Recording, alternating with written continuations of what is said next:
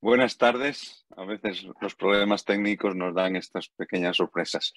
Eh, buenas tardes. Eh, es, un, es, un, placer eh, recibirles en el, en, en el nuevo EcoTalks eh, es un espacio patrocinado por Sanofi y, organizado por la, por la, Fundación ECO. Hoy vamos a hablar de, nuevos paradigmas, nuevos paradigmas en, cáncer de mama metastásico. La verdad es que como otros tumores y, el cáncer de mama metastásico especialmente está afortunadamente está sufriendo una, una revolución eh, conocemos mucho más, muchas más cosas, pero también se están incorporando nuevos tratamientos y nuevas formas de tratar que sin, duda alguna van a repercutir en más años y mejores años de vida para las pacientes con cáncer de mama. Sin más, y, que yo creo que esta hora va a ser, eh, va a ser muy entretenida, además de, que tenemos muchas preguntas, paso al doctor Antonio John del Hospital Arnao de Vilanova, que nos va a hablar de los resultados en pacientes ER positivo. Cuando quieras, Tony.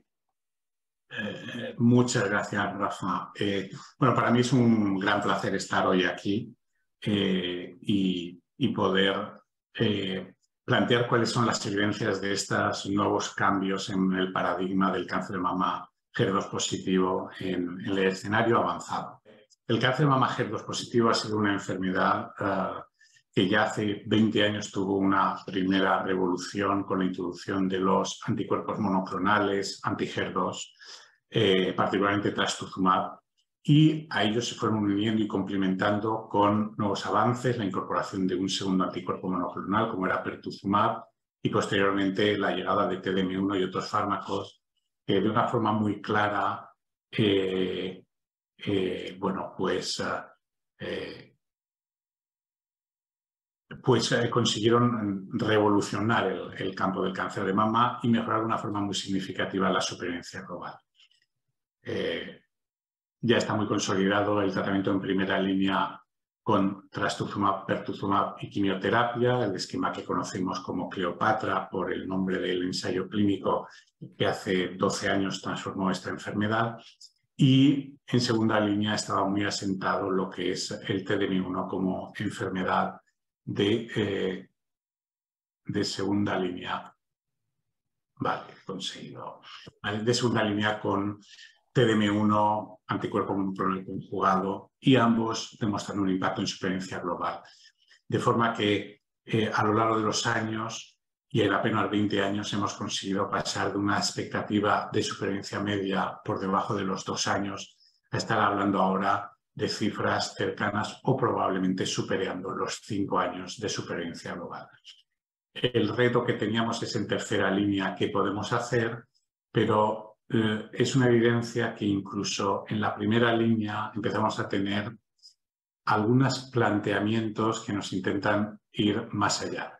Este es uno de los ensayos en primera línea, estudio Peruse, es un estudio que permitió consolidar la combinación de trastuzumab y pertuzumab con quimioterapia en primera línea. Y los últimos datos de seguimiento de esta población sí que nos hacen darnos cuenta de un fenómeno que estamos viendo en nuestras propias pacientes y que hay pacientes que a los 4, a los 5, a los 6, 7, 8 años siguen con este tratamiento sin haber recaído y sin evidencia de enfermedad. Y esto empieza a plantearnos probablemente la necesidad en el futuro de poder empezar a identificar una serie de pacientes que podrían estar curadas con estos tratamientos. Estoy diciendo algo que probablemente suena todavía un poco eh, agresivo, pero yo creo que todos tenemos la evidencia de que vamos a empezar a poder identificar una serie de pacientes para las que vamos a poder parar tratamiento con expectativas de que puedan haber sobrevivido a su enfermedad siendo un escenario de cáncer de mama metastásico. Y yo siempre recuerdo, uno de mis maestros, don Javier García Conde, en los últimos 50 años, la palabra del, primera palabra del debita de cáncer de mama metastásico era esta es una enfermedad incurable. Bueno, pues empezamos a poder vislumbrar escenarios donde esto pueda ser una realidad diferente. Eh, estamos en una plenitud de investigación en esta enfermedad con nuevos fármacos dirigidos ante HER2 y también nuevas estrategias de combinación. Es imposible abarcar todo lo que estamos actualmente investigando y desarrollando en compañía de eh, compañías farmacéuticas y de eh, grupos cooperativos, instituciones académicas. Pero la realidad es que estamos ante lo que es probablemente un segundo reto o una segunda revolución, como ha dicho antes el doctor López. Eh, algunos de estos fármacos están permitiendo en escenarios de tercera línea o superior, es decir, pacientes que ya llevan muchos años con su enfermedad avanzada, se ven mejorando la supervivencia global. Uno de estos fármacos es tucatinib, un estudio muy inteligente donde los pacientes en estas tercera, cuarta, quinta línea pues se comparó a asociar tucatinib a lo que es el tratamiento estándar, que sería capecitabina y trastuzumab, y añadir tucatinib mejoraba no solo el control de enfermedad, sino la supervivencia global de una forma muy significativa, mejorando casi en un 30% las expectativas de supervivencia, ya digo, en pacientes que ya habían llevado muchas líneas de tratamiento y donde realmente hasta ahora no esperábamos encontrar señales de supervivencia. Además, y para mayor INRI, este estudio permitió caracterizar un problema que tenemos en la clínica y es que estas pacientes con mucha frecuencia empiezan a tener ya enfermedad cerebral, un escenario que hasta ahora no había sido contemplado en los ensayos clínicos. Y aquí de nuevo vimos que las pacientes que tenían metástasis cerebrales se beneficiaban de una magnitud mucho mayor de añadir este fármaco a los tratamientos estándar. Hay incluso fármacos que van a llegar nuevos. Pirotinib es también lo que llamamos un inhibidor eh, un inhibidor en tirosinquinasa de HER2. Este es un fármaco de una compañía china, pero el estudio, imitando al anterior, un estudio de añadir pirotinib a trastuzumab, pues vemos como las curvas de supervivencia libre de progresión son realmente espectaculares y casi mejora por tres lo que consigue el tratamiento clásico este fármaco. Obviamente todavía le falta madurez en los datos, pero podría ser una nueva alternativa en el futuro en pacientes con enfermedad muy avanzada. Algunos otros fármacos, y ya entramos en el mundo de lo que llamamos los anticuerpos conjugados o los caballos de Troya, que consiste en a una molécula de trastuzumab asociarle quimioterapia. Este es un estudio un resultado, yo no diría, yo diría pobre para lo que son las expectativas de otros, y era comparar este fármaco dirigido frente al mejor tratamiento, la opción de tratamiento, y aunque se ve una eficacia mayor en términos de controlar la enfermedad, sí que es cierto que no hay una señal claramente, manifiestamente positiva en supervivencia global, que es algo que en este momento estamos pidiendo a nuestros fármacos en este escenario. La gran revolución probablemente a la que nos hemos referido en cáncer de mama HER2 viene por este nuevo fármaco que es trastuzumab de Ruxtican. Este es de nuevo un anticuerpo monoclonal conjugado. A trastuzumab se le asocian ocho moléculas de un citostático. Eh, en este caso es eh, Ruxtican, que es un topoisomerasa 1, un inhibidor topoisomerasa 1, un agente que es terriblemente tóxico cuando se investigó como quimioterapia, pero que asociado a este anticuerpo las dosis que recibe el paciente son mínimas. La ventaja del anticuerpo se une a la molécula, a la proteína HER2 en la célula tumoral y por un mecanismo muy inteligente ahí libera estos agentes citotóxicos, con lo cual en el fondo es una quimioterapia dirigida. Los datos con este fármaco son realmente espectaculares.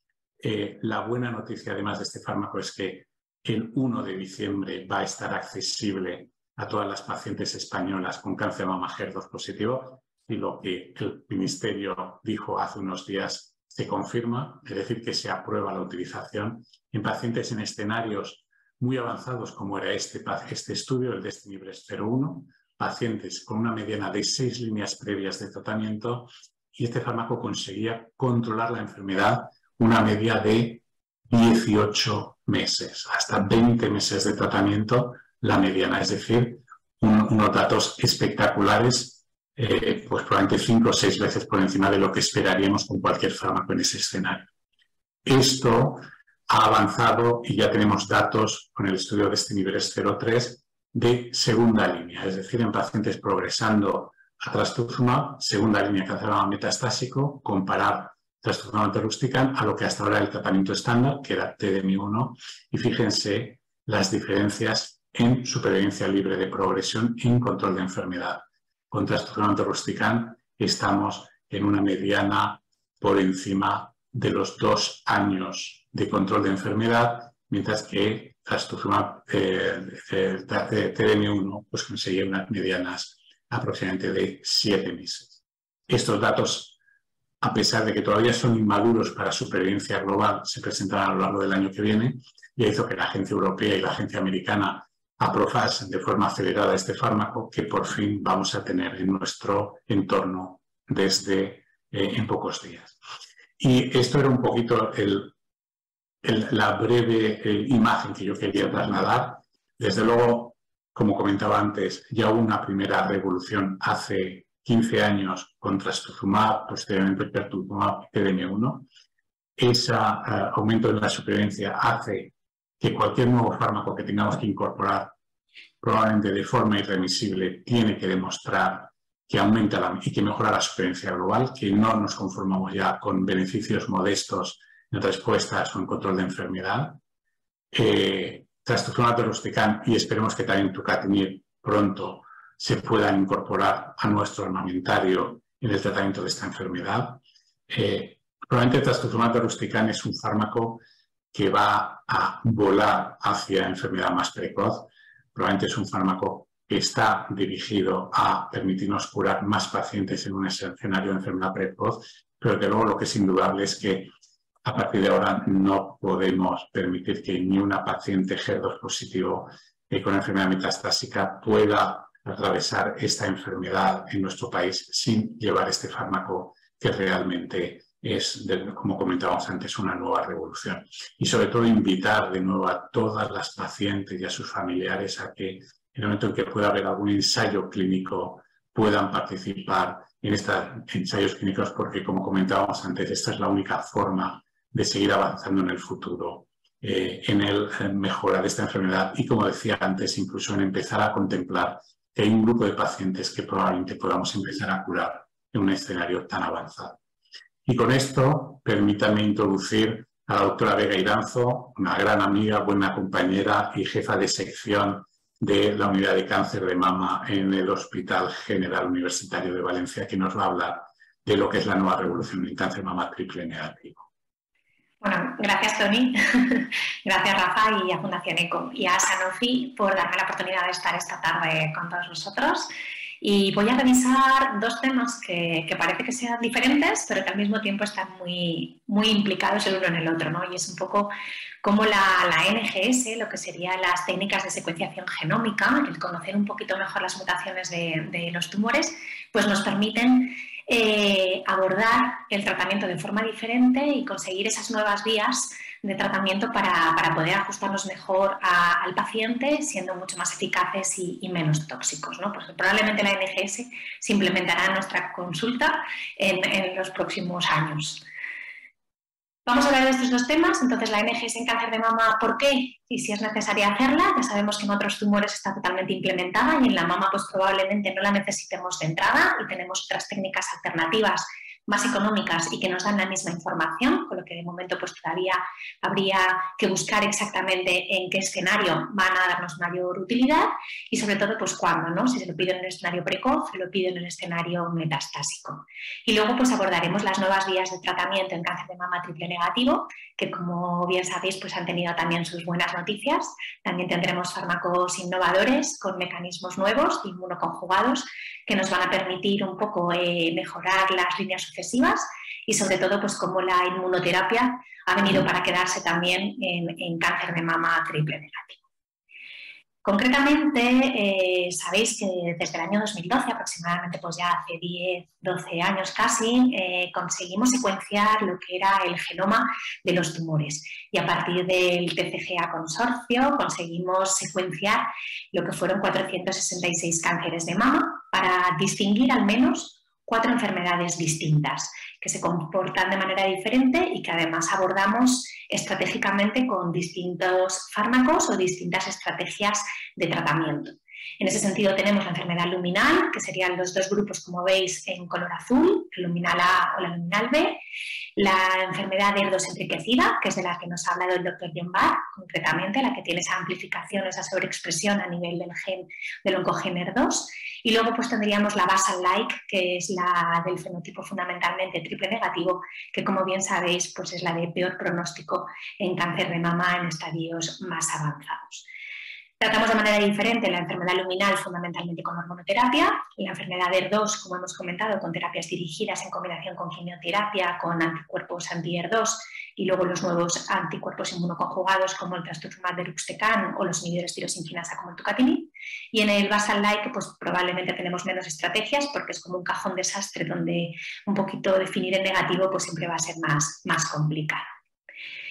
Tenemos distintas estrategias de grupos cooperativos donde hemos intentado mantener esos perfiles de secuenciación genómica e intentar además ver exactamente si el tumor primario, el que aparece en el diagnóstico, es diferente a cuando la paciente recae o cuando la paciente presenta metástasis a distancia. En ese sentido os presento los resultados de la Aurora del grupo cooperativo BIG. Como bien sabéis, hemos participado en muchos centros españoles donde intentábamos secuenciar esas metástasis y hacer un análisis macheado que se dice para con las dos muestras para ver exactamente si el tumor mantiene las mismas alteraciones genómicas en el tumor primario o en la metástasis y un poco por ver qué mecanismos de resistencia se han podido adquirir si la paciente ha recibido algún tipo de tratamiento adyuvante.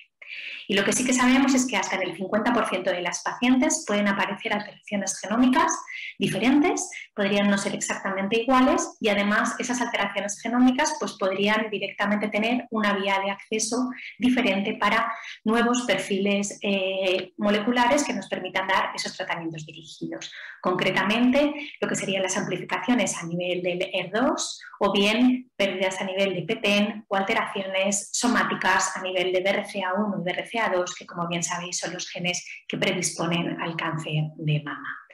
De forma global, las guías americanas y las guías europeas nos han facilitado el hecho de ver cuándo debemos secuenciar los tumores, cuándo tenemos que intentar buscar esos biomarcadores y nos aconsejan que de forma general cualquier paciente con cáncer de mama metastásico deberíamos conocer el estatus a nivel de receptores hormonales, a nivel de ER2 en el primario y en la metástasis para poder definir mejor el tratamiento en cada momento.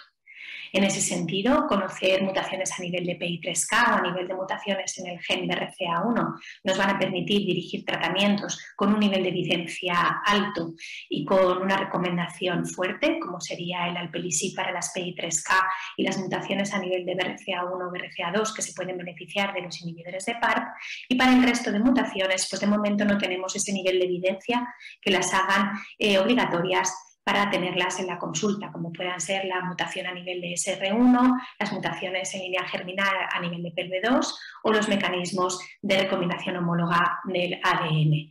Tampoco hacen referencia a lo que sería la inestabilidad de microsatélites o a la carga mutacional o a las fusiones de ENTRAC, que como bien sabéis en mama pues son desgraciadamente mucho menos frecuentes que en otros tumores. Sí que es necesario, de cara a la paciente triple negativo, que sepamos el estatus de PDL1, de cara a poder eh, ofertar esos tratamientos con inmunoterapia, que como bien os digo, para las pacientes que tienen esa sobreexpresión a nivel de PDL1 se beneficiarán tanto de atezolizumab como de pembrolizumab en combinación con quimioterapia.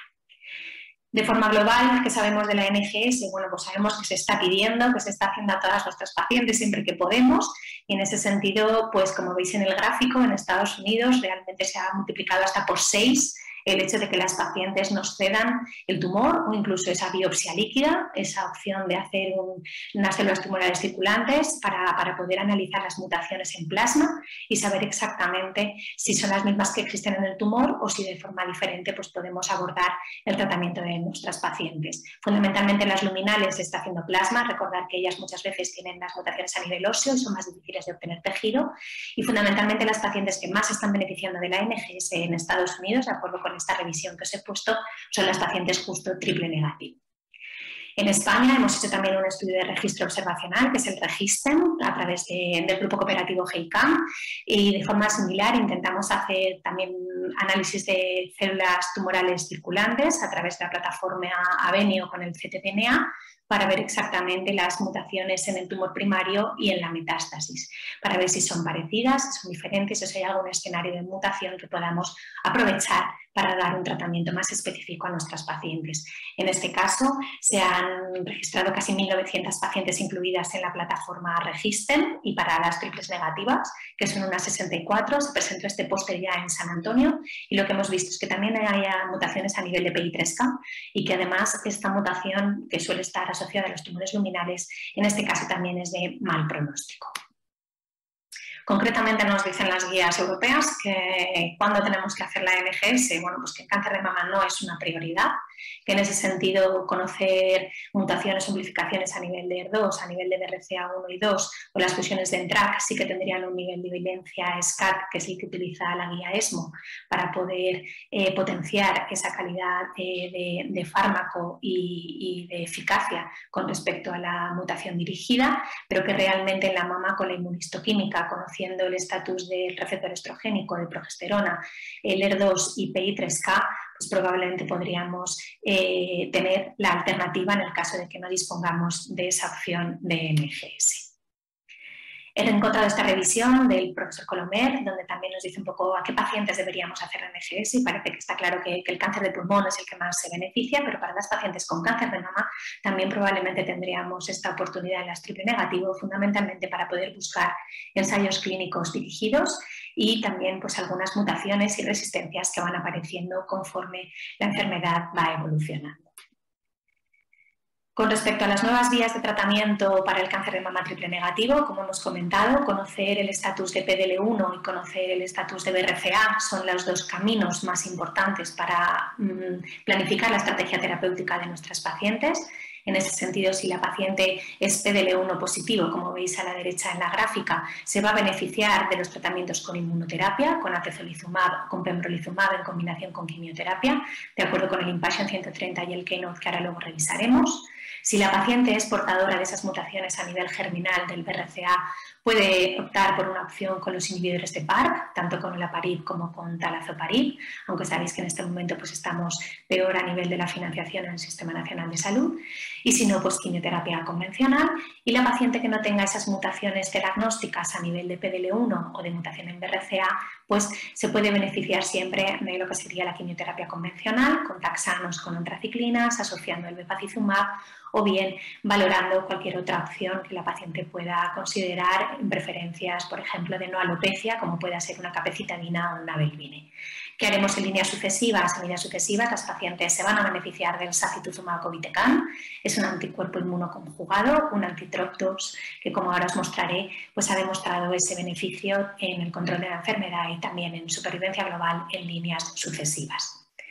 Los americanos dicen lo mismo que los europeos, entonces tampoco vamos a perder más el tiempo. Estos serían los ensayos donde realmente nos vamos a centrar los clínicos a la hora de elegir el perfil de nuestros pacientes. Y como veis, la inmunoterapia pues, ha aparecido en el cáncer de mama triple negativo, PDL1 positivo y ha venido para quedarse. Estos son los resultados del Impassion con el atezolizumab. Recordar que era un fase 3 negativo, pero que en el análisis jerárquico por subgrupos, donde veíamos que la población con PDL1 sobreexpresada se beneficiaba no solo a nivel de PFS, sino también a nivel de supervivencia. Veíamos por primera vez esas supervivencias de 25 meses que no esperábamos en ningún caso en nuestras pacientes triples negativas en primera línea. De forma más eh, contundente, el Keynote 355 ha venido a posicionar el pembrolizumab en combinación bien con nab-paclitaxel, con taxol o bien con carbogencitabina y lo que vemos es que realmente las pacientes se benefician más cuando hay mayor expresión a nivel del CPS, siendo el beneficio absoluto de ganancia en supervivencia pues de casi 6-7 meses, cercano a los 9, según la expresión que tengamos a nivel de, de PDL1. De manera que a mayor expresión, mejor resultados tiene el fármaco, como veis aquí en la gráfica de supervivencia ¿vale? y a nivel del CPS. Además, independientemente de la quimioterapia que elijamos, o sea que parece que el beneficio fundamentalmente es a costa de lo que sería el fármaco dirigido anti-PD1, que en este caso es el pembrolizumab.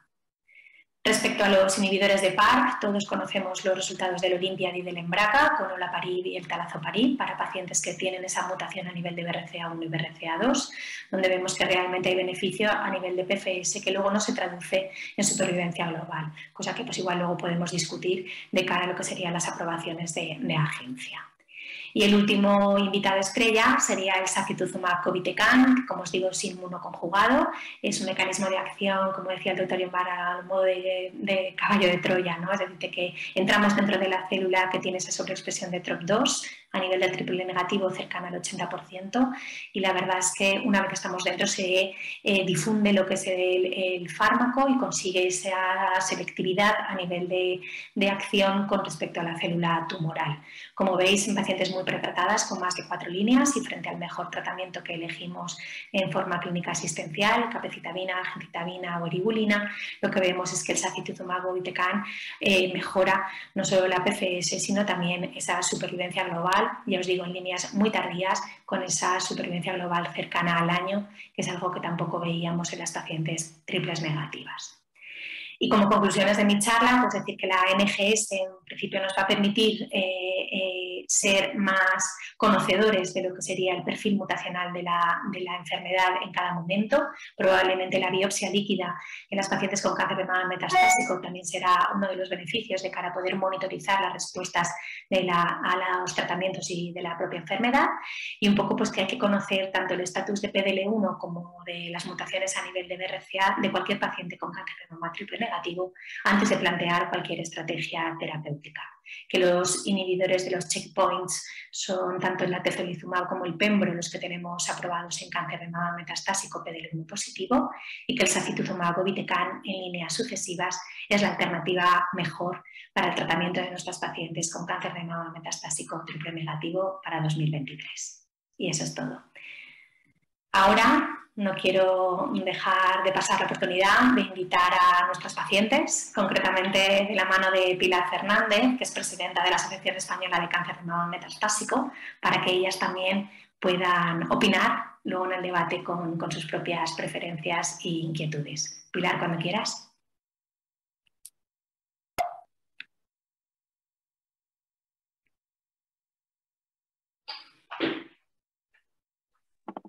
Estás mutada, Pilar. Te tienes que. Sí, perdón. En primer lugar, quería daros las gracias por toda esta información que, que, para nosotros es importantísima. La gente que nos conoce, que sigue nuestra asociación, sabe perfectamente que somos pacientes activas, que estamos ansiosas por conocer, por saber todo lo que se está investigando, todas las novedades eh, que existen al respecto de nuestra, de nuestra patología. Entendemos que el paciente que no quiera tener información tiene derecho a tenerlo, pero nosotras creemos que la información no debe de producir miedo, sino que a nosotros nos produce esperanza. ¿no? Tener información es una puerta abierta a la esperanza, saber que hay mucha gente trabajando por nosotros y además mm, nos ayuda a poder tomar decisiones compartidas y bueno, llevar en cierto modo las riendas de tu enfermedad, así que agradecidísima por todo lo que nos acabáis de comunicar. Em, em, la, innovación mm, para nosotros, como digo, es una puerta abierta a la esperanza. Eh, la oncología de precisión en general eh, nos da muchísimas más expectativas de vida y de supervivencia eh, los nuevos métodos de diagnóstico, eh, las nuevas técnicas de cirugía y la aparición sobre todo de fármacos inteligentes y de acceso a nuevos ensayos clínicos nos crea expectativas de que podemos sobrevivir algunos años más y con calidad de vida. La, secuenciación masiva que ha permitido mm, eh, conocer eh, muchas mutaciones eh, genómicas y sobreexpresiones de algunas proteínas ha permitido que existan fármacos innovadores que no solamente van a provocar, a, prolongar nuestra supervivencia, sino que también van a mejorar nuestra calidad de vida. ¿no? Evidentemente, yo lo digo siempre, no se trata de sobrevivir a cualquier precio. Hay gente que ha decidido no seguir viviendo y, gente cercana a nosotros ¿no? que ha decidido renunciar a tratamientos que eran excesivamente agresivos y con los que no querían estar mm, porque sabemos que nuestro tiempo es limitado y bueno, pues ha habido gente que ha optado por vivir estos últimos años de forma más, más tranquila ¿no? y, sin la erosión de estos tratamientos agresivos. Mm, evidentemente, lo que ha avanzado la investigación, la innovación y la oncología en general lo hemos venido viviendo a lo largo de los años. Yo soy paciente oncológica desde hace 30 años He tenido dos procesos anteriores a la metástasis que padezco desde hace seis años y todos sabemos que mm, hasta hace muy poquito, por ejemplo, vamos a poner el caso de pacientes que tenían receptores hormonales y eran ER2 negativos, la supervivencia mm, apenas llegaba a los dos años.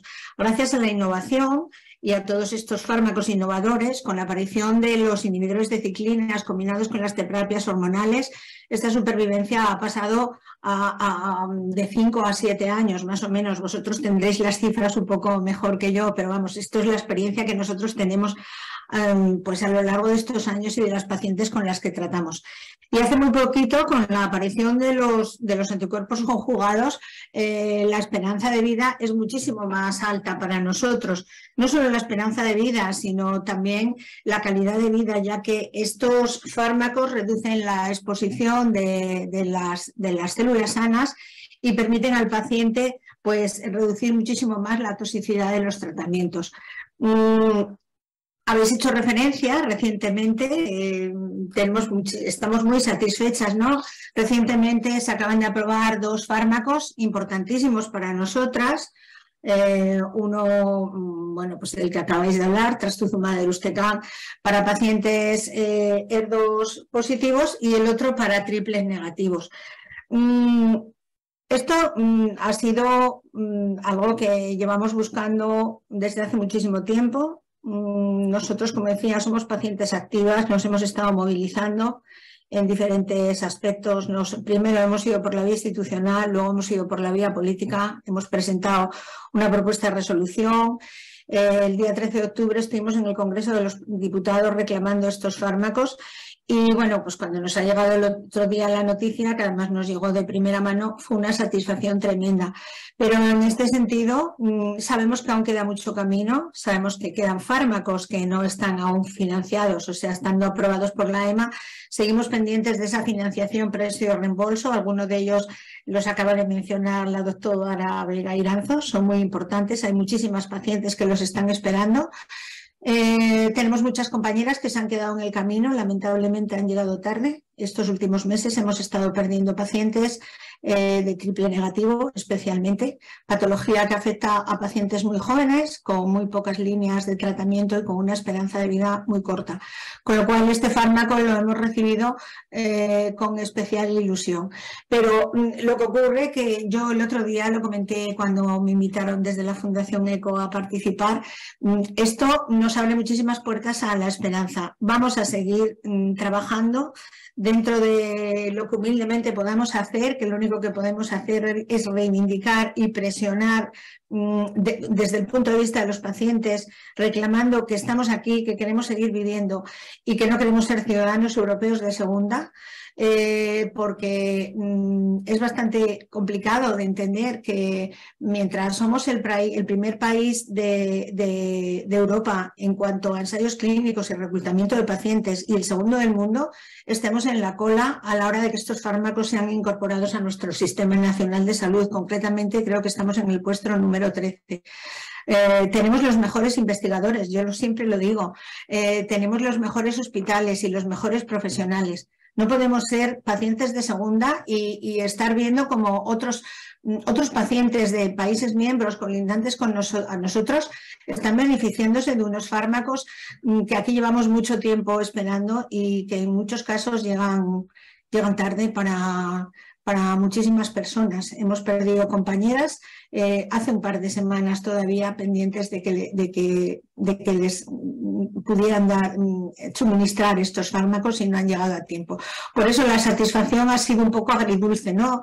Satisfacción por las que están delante y por las que puedan venir y un poco de tristeza por, porque esto no haya llegado un poquito antes y quizá algunas personas, ya no, ya no voy a decir, evidentemente es una enfermedad que es incurable, esperamos que algún día sea una enfermedad crónica, pero que en cierto modo nos provoca un poco de tristeza pensar que estas compañeras pues aún podían haber estado aquí un poquito más ¿no? con sus familias. En sentido, mm, yo creo que mm, no se trata de que cada vez que aparezca mm, un fármaco innovador eh, se esté presionando desde los colectivos científicos, desde la SEO o desde los colectivos de pacientes, como lo hemos hecho nosotras, que ha sido una ha sido estos últimos meses, la verdad es que hemos vivido por y para que se financiaran estos dos fármacos, pero creemos que esto no debe de ser así. Creemos que se deben de establecer criterios garantistas para que toda esta innovación farmacológica llegue a los pacientes Mm, en, el tiempo y forma que, tiene que llegar, sobre todo cuando estamos hablando de, patologías muy graves y que el tiempo es un factor de riesgo. Es decir, que no se trata de que llegue el fármaco, se, trata de que llegue a tiempo. Y hay muchísimas personas que están esperando, algunas ya con las líneas de tratamiento casi, casi agotadas, a que les lleguen estos fármacos innovadores. Eh, respecto a otra cosa que he oído antes, también venimos reivindicando, nosotras estamos locas por entrar en ensayos clínicos. Evidentemente, en un estado tan avanzado como es el nuestro, quizá pacientes eh, que estén en, otro tipo de estadio no quieran entrar en ensayos clínicos. Estamos locas por entrar en ensayos clínicos. También necesitamos que se nos facilite estos accesos, que se eliminen algunas trabas para que los pacientes que no tienen acceso a fármacos que estando aprobados por la Agencia Europea de Medicamento aún no están reembolsados aquí y que la única manera de poder acceder a esos fármacos es a través de ensayos clínicos. En este sentido, pedimos que, bueno, que se faciliten los trámites, incluso si se pueden eh, flexibilizar un poco los procesos de admisión. Quizá esto sea algo que no sea posible, vosotros como profesionales lo veréis de otra forma, pero a veces la desesperación cuando no puedes acceder a un fármaco que no está financiado y ves que tampoco puedes acceder a él a través de un ensayo clínico, pues de verdad es que es bastante frustrante, ¿no? Mm, eh, por otro lado, mm, bueno, nosotros sabemos que el futuro, nuestro futuro, el de, los, el de los pacientes oncológicos en general y más especialmente el de los pacientes mm, metastásicos, está en la oncología de precisión, en los tratamientos personalizados. Mm, pero lo que comentaba antes, necesitamos que estos tratamientos lleguen a tiempo. Eh, no puede ser que la, Unión Europea marque como 180 días el plazo adecuado, aceptable y que es el que debería de ser desde que un fármaco es aprobado por la Agencia Europea de Medicamento hasta que es reembolsado dentro de un sistema nacional de salud y en España estemos eh, llegando a los 500 días, incluso a veces por encima de estos 500 días. Mm, creo que hay que cambiar muchas cosas. Como he dicho, tenemos los mejores investigadores, los mejores centros. Aquí tenemos un ejemplo, ¿no? Mm, yo siempre lo digo, eh, eh, somos un país puntero en investigación. No podemos quedarnos a la cola. Toda esta innovación, toda esta oncología de precisión, toda esta investigación no puede quedarse ahí, no puede quedarse parada. Tiene que llegar a los pacientes en un tiempo mm, mínimo ¿no? o, con unos plazos máximos de los cuales no debería de, exceder. Y tiene que llegar en tiempo y forma, porque de nada nos sirve ser el país mm, eh, número uno ni pionero en investigaciones clínicas si después los pacientes, especialmente aquellos cuya vida está limitada y tenemos un tiempo eh, un tiempo límite ¿no? de vida. Mm, la media de los pacientes metastásicos de mama con los tratamientos, eh, tratamientos actuales creo que está en torno a un 5 o 6% de media. ¿no? Mm, no tenemos tres años para esperar, ni cuatro, ni a veces tenemos esos 500 días una vez que tus líneas de tratamiento están agotadas para esperar 500 días a que te llegue un fármaco que, como digo yo, cuando no existen, no existen. Hemos tenido muchas compañeras que les han dicho no tengo más para ti y se han tenido que esperar, sentar a esperar a que llegara ese momento, mm, ese desenlace final o esa sedación sabiendo que no hay nada, pero lo que realmente es desesperante es saber que lo hay y que a ti no te llega, ¿no? Creemos que es muy importante que se tengan en cuenta estas necesidades de los pacientes. Eh, bueno, aparte de otras necesidades que tenemos, pero que ya no están un poco relacionadas tampoco con la investigación, tenemos muchísimas carencias que vamos reclamando por uno y por otro sitio. Decir que estamos muy orgullosas de los investigadores del desarrollo de la investigación oncológica en España y que solo nos falta este puntito. Sabemos que estamos a punto o que estáis a punto de que rocemos la cronicidad. Por eso nuestras esperanzas no se desvanecen.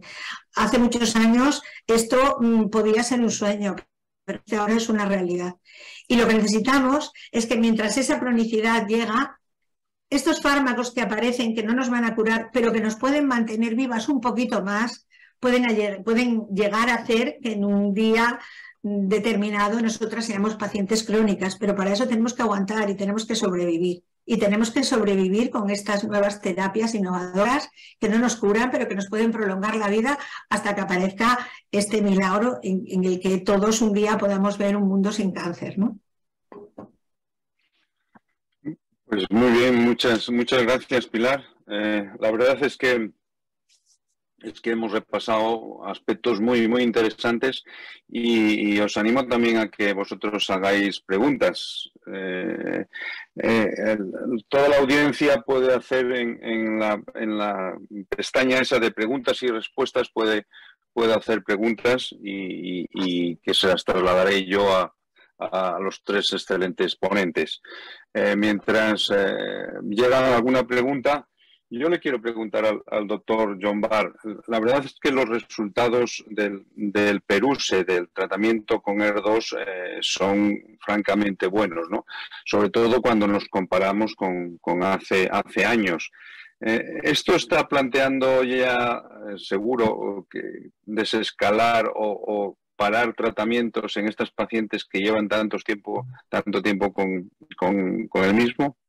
Yo creo que este es uno de los grandes retos que tenemos eh, y estamos ahora trabajando en poder eh, desarrollar un proyecto donde, donde podamos plantear la introducción de tratamiento en pacientes que llevan ya varios años y con criterios de respuesta completa, porque eh, por fin tenemos las herramientas, la misma que la doctora Iranzo ha comentado, ahora empieza a ser una realidad el que podemos explorar por biopsia líquida eh, lo que llamamos enfermedad mínima residual. Esto tiene un concepto en hematología y, es una realidad que en carcinoma MAGER2 puede ser eh, una vía de, de desarrollo y es identificar a aquellos pacientes que ya no tengan enfermedad mínima residual, que es una garantía mucho mayor que la imagen para poder empezar a pensar que estas pacientes pueden estar curadas.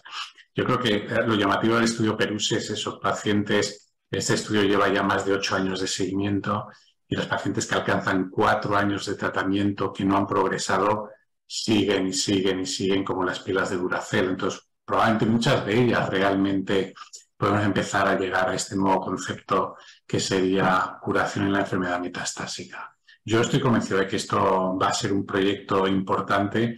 El tema es cómo vamos a conseguir financiarlo, pero, pero se está negociando a altos niveles la posibilidad de poder hacer estudios de este tipo. Muy bien, pues muchas gracias. La verdad es que es una, una esperanza. Eh, eh, hay una pregunta de la audiencia eh, que es el TDM1, que, es un, conjugado, ¿no? que fue el primer conjugado que se utilizó por lo menos en, oncología de, sólidos, lleva ya 10 años o un poco más en, utilizándose en el mercado. ¿Y, ¿Y por qué ha tardado tanto en salir el siguiente? Bueno, es una muy buena pregunta. Eh, yo creo que aquí es un tema de tecnología. Eh, el TDN1 es un fármaco desarrollado hace 15 años y, fue un, fármaco revolucionario en su momento. Eh, la realidad es que ahora sabemos que el citotóxico no es el más potente, que la forma en que se ligaba el anticuerpo al citotóxico tampoco era la más eficiente y ahora llega una segunda generación.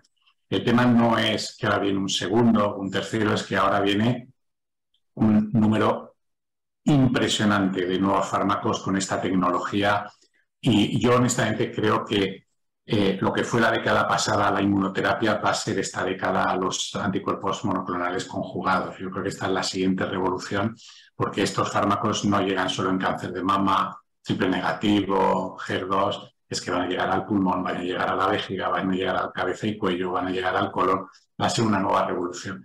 En el fondo es una forma hiper eficiente de, dar quimioterapia, porque son quimioterapia. Otra cosa es que eh, la densidad de la quimioterapia es del orden de 100 veces inferior a lo que dábamos clásicamente y seleccionando muy bien a dónde va a dirigirse esa quimio. Yo creo que es una, una gran revolución la que estamos viendo. Tristemente ha tardado, yo creo que es un tema simplemente de tecnología. Ahora pues, somos capaces de tener unos links mucho más eficientes y además, pues por ejemplo, con trastuzumab, tanto eh, Ruxtican como para sacituzumab, govitecan, son capaces de enclavar ocho moléculas de quimioterapia por cada anticuerpo monoclonal y eso es una densidad muy alta. En el fondo hemos creado superbombarderos. Y eso es lo que son los anticuerpos monoclonales conjugados. Eso es como los que utilizan en la guerra, por lo menos que vemos en la televisión, ¿no? Que van a la casita y la destruyen sin, sin destruir toda la ciudad, ¿no? Tomahawk o algo así, creo, creo que se llaman. Eh, eh, en relación con esto, eh, Vega y, Pilar, ¿tú crees que, que avanzaría mucho más la, investigación si fuésemos capaces de separar eh, el tipo de ensayo y las condiciones o las exigencias de cada ensayo según el, pronóstico o la supervivencia. Por ejemplo, eh, no es lo mismo ensayar en un cáncer de mama metastásico que un cáncer de mama ayudante. Y, prácticamente las reglas son las mismas. Eh, ¿No podríamos empezar a cambiar todo esto? A ver, lógicamente los, escenarios nos implican que demostremos diferentes eh, objetivos ¿no? en cada momento, que la paciente en adyuvancia es una paciente que está curada, es una paciente que nos vamos a fijar en el riesgo de recaída y probablemente no tanto en la, mortalidad ¿no? como primer objetivo principal. Mientras que en cáncer de mama metastásico pues, nos planteamos eso, el hecho de que la supervivencia libre de progresión pues, probablemente ir sumando poquito a poquito consiguiéramos al final supervivencia global. ¿Qué ocurre? Con estos nuevos fármacos estamos consiguiendo supervivencia global, o sea que probablemente estamos cambiando lo que es la historia natural de la enfermedad y estamos consiguiendo pues, mejores resultados incluso con las primeras líneas, con lo que realmente conseguir luego repercutir igual con nuevos fármacos en estos escenarios va a ser siempre más complejo. Pero es verdad que sí, hacer una muy buena selección del paciente y del fármaco en cada momento nos va a permitir probablemente que no fracasemos en aprobaciones o en ensayos grandes diseñados para tener que meter un montón de pacientes cuando luego realmente pues, la eficacia no se va no se va a ver reflejada, ¿no? que muchas veces hemos hecho ensayos fases 2 muy buenos que luego no han tenido su repercusión en fase 3, que es cuando realmente pues, exigimos que se comparen con lo que tenemos. ¿no? Entonces es difícil siempre manejar los endpoints y siempre se nos va a criticar un poco cuál hemos elegido en cada momento. Y luego aparte pues que lógicamente las, las agencias regulatorias pues tienen sus propios eh, objetivos que también hay que cumplir, ¿no? porque es verdad que, la sanidad es cara, que la oncología más, si cabe, y que en ese sentido pues, los recursos son, son limitados. Pilar, enlazando con esa pregunta que te, la voy a, volver a repetir, eh, eh, la, Agencia Española del Medicamento os ha llamado a, los pacientes, a alguna asociación o a todas, para participar en, la toma de decisiones o por lo menos en el planteamiento o, hacer alguna idea? No, no nos han llamado exactamente. Nosotros estamos haciendo informes, a lo, eh, estamos eh, colaborando en los informes de posicionamiento terapéutico de fármacos para cáncer metastásico que estamos recibiendo. Eh, no nos han llamado. Mm, bueno, yo yo voy a tener una reunión con, el presidente de la Comisión Interministerial de Precio Reembolso la semana que viene. Y bueno, y hablaremos de, estos temas y de alguno más. Pero no nos han llamado para ningún tipo de participación. Hemos sido nosotros más bien los que hemos contactado en algunas ocasiones y la verdad es que la respuesta, tengo que decirlo, ha sido muy favorable por parte del Ministerio de Sanidad y por parte de, tanto de, bueno, pues de la ministra como de esta comisión. Parece ser que están abiertos a, escucharnos, a escuchar a los pacientes y, bueno, yo creo que en este sentido hemos avanzado favorablemente. Eh, Tony, tú que haces muchos ensayos clínicos, eh, la participación de los pacientes en la toma de en, los ensayos clínicos, ¿cómo, cómo está a, nivel español y cómo está a nivel europeo y americano? Porque tú eres conocedor de todos estos aspectos. A ver, yo, yo creo que la, eh, estamos en un país, en un escenario donde yo creo que ah, es difícil encontrar eh, más voluntariedad por parte de los pacientes de lo que tenemos en España. De hecho, yo creo que todos tenemos siempre el ejemplo de, del paciente al que le fuerzas a que se lea el consentimiento informado porque la frase más típica del paciente es lo que usted me diga, doctor, yo voy a firmar. ¿Vale? Entonces, esto yo he trabajado en Francia, he trabajado en Estados Unidos y esto en, en esos países, sobre todo en Estados Unidos, es ciencia ficción. El paciente muchas veces te viene con el abogado y tomaba notas el abogado mientras tú le explicabas un ensayo. Eh, y yo creo que esto es una cosa que yo creo que podemos estar muy contentos de la penetración o del convencimiento de los pacientes en la, en la, ciencia y en la investigación. Yo creo que eso es una cosa que en nuestro país se tiene que sentir orgulloso. No es de la ciencia, sino de la fe que tiene la gente en la ciencia. Y eso es fantástico, aunque a veces es una herramienta de doble filo. ¿vale? Y, a veces eh, hace que los pacientes puedan caer muchas veces en la tentación de buscar alternativas a la ciencia, eh, deseando siempre lo mejor para ellos y para sus familiares. Y yo creo que esto a veces, pues vivimos en un mundo donde también hay mucha tendencia a la fantasía, incluso a veces por parte de los propios investigadores. A mí a veces me alarma un poquito el nivel de algunas comunicaciones que se hace a la prensa de centros de investigación en España hablando de, de fármacos cuando realmente están hablando de compuestos de investigación en líneas celulares o en ratones. Pero yo creo que, vemos en un escenario ideal. Eh, es cierto que España es un gran reclutador, pero yo creo que lo que invito eh, a entender es que España también es un gran generador de ideas eh, de los clínicos para poder transformar lo que son ideas o, preguntas clínicas en ensayos que sean relevantes a nivel científico y que nos permitan avanzar. La industria tiene un gran problema y es que tienen know-how de fabricar fármacos, pero no tienen know-how de cuáles son las preguntas relevantes que tienen que responder con estos fármacos. Y muchas veces yo creo que todos nos alarmamos a veces de algunos diseños de ensayos que dice esto, no sé quién lo ha pensado, pero desde luego no ha hecho clínica hace muchos, muchos años. Yo creo que eso es la habilidad que tenemos los clínicos científicos y particularmente en España, quizá tristemente porque nos toca ver muchísimo paciente, además de hacer investigación, pero eso nos da una experiencia y una expertise que yo creo que a nivel internacional lo, entienden bien y sobre todo la industria farmacéutica. Pero de nuevo, yo creo que es esa complementariedad del médico con sus pacientes la que permite enriquecer mucho el mundo de la investigación. Yo quería hacer una puntualización, Rafael, porque antes me ha preguntado que la Agencia Española de Medicamentos había puesto en contacto con nosotros. Realmente ellos nos han puesto en contacto, pero sí tengo que decir, porque además creo que es un gesto que le honra, la señora Carolina Daria sí se ha puesto en contacto con nosotros y además ha sido por iniciativa de ella hace unas semanas, ¿no? Entonces me ha parecido un gesto, bueno, pues un detalle bonito hacia los pacientes y como antes te he dicho que no se habían puesto en contacto, quiero decirte que no se ha puesto en contacto en la ENS, pero sí se ha puesto directamente la ministra y me ha parecido una consideración importante hacia nosotros, ¿no? Entonces, que como te he dicho que no quería decir y recalcar que ella ha tenido este acercamiento y que se lo agradecemos muchísimo. Ah, hay una pregunta de la audiencia que pues, debe ser de una paciente que dice si el tucatinib y el drustecan es lo mismo. Te toca a ti, doctor John Barr. Vale. No, eh, eh, tenemos muchos fármacos nuevos. Eh, eh, drustecan es un fármaco que en sí mismo es un gran fármaco y demuestra cosas espectaculares. Tucatinib es otro tipo de fármaco. Es un fármaco que se dirige a HER2 pero lo bloquea de una forma diferente y, es una molécula oral que hay que combinar con otros tratamientos. los resultados de ese fármaco también son extraordinarios. Este fármaco además tiene alguna ventaja eh, muy potente para el grupo de pacientes y es que atraviesa muy bien la barrera hematoencefálica. Eso quiere decir que tiene mucha actividad a nivel cerebral.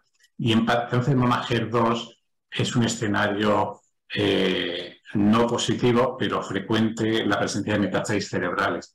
hasta ahora estas pacientes de repente desaparecían de los ensayos clínicos. Eh, con este estudio lo que vieron es que el resultado es extraordinario. Entonces, es una pena que este fármaco todavía no lo tengamos eh, en España y que además, bueno, pues uh, sigue una negociación muy dura porque ya se ha rechazado su, su, registro.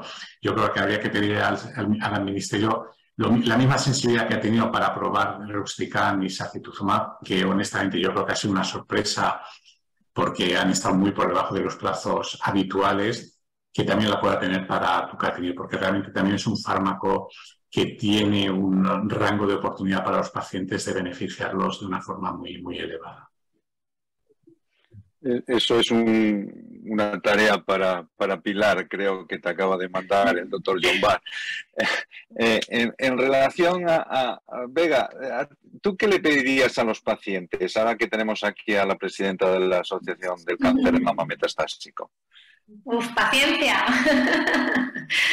A ver, somos muy lentos, las consultas están muy saturadas, entonces es verdad que, yo les pido a mis gestores tiempo para ellos, para poder escucharles, porque es verdad que muchas veces vamos eh, a saco, ¿no? Uno detrás de otro.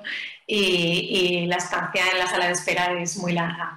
A ver, les pido confianza fundamentalmente, que, que afortunadamente los oncólogos en España es todo gente muy bien formada, todos los que nos dedicamos a la mama somos todos muy estudiosos y afortunadamente pues tenemos ensayos clínicos. Si no lo tengo yo, pues lo tiene Tony, ¿no? Entonces sí que les pido mucha colaboración. Cuando yo no puedo poner un tratamiento, pero está en el hospital a 50 kilómetros, creo que sí que es una oportunidad el, poder irte a otro hospital, a participar dentro de un ensayo clínico para poder beneficiarte de, de los nuevos tratamientos innovadores o no, que la verdad es que siempre intentamos los clínicos ajustarnos al perfil de cada paciente, que, que yo sé que si te voy a mandar a Incliva, o si te voy a mandar a Livo, o si te voy a mandar a Arnau, es porque he hablado previamente con el clínico y sé que seguramente vas a poder entrar, vas a poder beneficiarte, ¿no? porque lo que hablábamos de que los criterios de selección muchas veces son muy restringidos y en ese sentido pues no se aceptan todo tipo de pacientes ¿no? y en cada escenario pues siempre habría que, ver si la paciente es candidata. Entonces, paciencia, eh, ser valientes a la hora de decir voy a participar en un ensayo clínico y, estar confiado en que afortunadamente pues la investigación y, la tecnología pues están de la mano ¿no? de ellas y que vamos a conseguir pues mejorar supervivencia y siempre pues intentar dar calidad de vida, ¿no? que igual no es el objetivo de la charla, pero que la verdad es que siempre con fármacos tan nuevos pues también lo tenemos en cuenta siempre de cara a ser menos, menos tóxicos. En nuestro caso necesitamos más ser pacientes que ser valientes porque la predisposición de los pacientes metastásicos a participar en ensayos es absoluta. Quiero decir, no será el caso de que alguien diga, me han propuesto un ensayo, tengo dudas, no, mm, al revés. Eh, ¿dónde me pueden proponer un ensayo? Es al revés, ¿no? Eh, te iba a hacer una pregunta, a ver, pero te voy a hacer dos, Pilar, eh, y es para terminar. Una es, en relación a los ensayos, todavía hay muchas trabas burocráticas para que los pacientes se desplacen de un sitio a otro, incluso en la misma ciudad. ¿habéis, ¿Habéis pensado en alguna estrategia para solucionar este problema?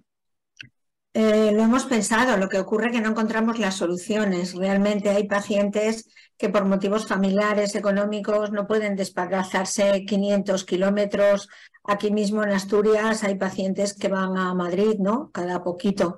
Pero ha habido casos de gente que no lo ha podido hacer una compañera que ha fallecido con tres niños separada en una situación que no le permitía viajar a Madrid, ha tenido que renunciar a, con metástasis cerebral, ha tenido que renunciar a algunos ensayos clínicos. Eh, hemos pensado, lo que no tenemos es la solución, ¿no? No, no podemos nosotros, no tenemos soluciones para toda esta gente que tiene que desplazarse muchos kilómetros para participar en un ensayo clínico, mm, porque no hay hospitales de referencia próximos a su domicilio. Es un problema que no sabemos cómo se puede solucionar ni, quién tiene la solución. ¿no? Gente que tiene que ir pues, de Asturias a Barcelona o del sur a Barcelona o de Normalmente es Madrid, Barcelona, Valencia. La gente que está en puntos bastante cercanos no tiene problema, pero gente que vive en puntos de España que están en la zona opuesta, pues no todo el mundo tiene esa facilidad para desplazarse. Y ya la, última pregunta también para Pilar. ¿Qué, nos, qué, echáis de menos o qué nos pedirías a los médicos, a los oncólogos, a, las organizaciones de oncólogos, a los grupos cooperativos, a la Fundación ECO, a la SEON, eh, no como, como oncólogos y como, eh, para, como eh, investigadores en ensayos clínicos, sino para mejorar el, el nivel de la, de la oncología, incluyendo a los pacientes? Bueno, pues eh, precisamente la doctora Iranzo ha dicho, no tenemos tiempo. Yo os pediría tiempo, sé que no está de, vuestra mano. Últimamente se viene hablando muchísimo de la humanización, ¿no? De, de desarrollar estrategias de humanización en todos los hospitales. Esto es muy evidentemente, si el, oncólogo no tiene tiempo para dedicarle al paciente, la humanización consiste en atender al paciente desde la cercanía y, desde el respeto mm, a través de la empatía y teniendo en cuenta, que, en cuenta que detrás de cada paciente hay una persona con necesidades especiales, con situaciones especiales, con sentimientos especiales. Si no, mm, yo es que no entiendo. Alguien dijo el otro día en el simposio de ECO, que me encantó, eh, de la Fundación ECO, que no se desarrollaran estrategias si no había dinero para llevarlas a cabo. Me pareció una, una propuesta estupenda. Se habla muchísimo de la humanización, eh, y de todo esto, pero esta humanización necesita que un oncólogo o un sanitario en general tenga más de cinco minutos, porque si no te da tiempo ni a darle los buenos días al paciente ni a mirar su historia, menos te puedes interesar por su situación personal o emocional. ¿no? Eh, ocurre lo mismo con la con el abordaje multidisciplinar de, la enfermedad es maravilloso, pero no existen unidades multidisciplinares. Entonces, todas estas estrategias eh, muchas veces no se pueden llevar a cabo. Os pediríamos eh, que nos tratarais como muchos de vosotros nos, estáis tratando ya, sabéis, sabemos que no tenéis tiempo. Hemos, lo hemos, eh, hemos tenido una carencia importante durante la pandemia, que han sido las consultas online, y ahí nos hemos dado cuenta de lo importante que es para los pacientes oncológicos, sobre todo los que estamos en estado avanzado, la proximidad con nuestro oncólogo. Nosotros cuando vamos al oncólogo vamos más que al médico vamos, buscamos esa proximidad, esa cercanía y esa confianza. A veces estamos pendientes a ver si levantáis la ceja o fruncís el ceño, porque estamos analizando cada uno de vuestros gestos y detrás de cada ese gesto esperamos una respuesta o un diagnóstico, ¿no? Es muy importante esta cercanía del, oncólogo con el paciente, sobre todo este paciente que ya se encuentra en una situación muy límita, muy límite. Yo decía en una ocasión que detrás de algunas preguntas como me voy a morir o cuánto me queda, que lo habréis oído muchísimas veces en la consulta porque es algo muy recurrente, ni siquiera estamos esperando una respuesta, estamos esperando apoyo, estamos esperando confianza y estamos esperando esperanza. Eh, que sigáis trabajando, que sigáis atendiéndonos y que bueno, mm, que a veces entendáis que, vais, que vamos en una situación muy desesperada y que estamos buscando algo más que un profesional, como tú decías. Bueno, pues con estas palabras que son muy bonitas y, muy realistas, eh, simplemente agradecer y terminamos, terminamos el, el EcoTools. agradeceros a vosotros tres, eh, realmente ha sido, para mí ha sido maravilloso. Eh, es agradecer también a, todos los que hemos tenido en, streaming y y evidentemente a la Fundación Eco Sanofi. Y sin más, desearos muy buenas tardes y seguimos con los Ecotalks para otro día. Muchas gracias y buena tarde. Muchísimas gracias a todos. Un placer. Un placer.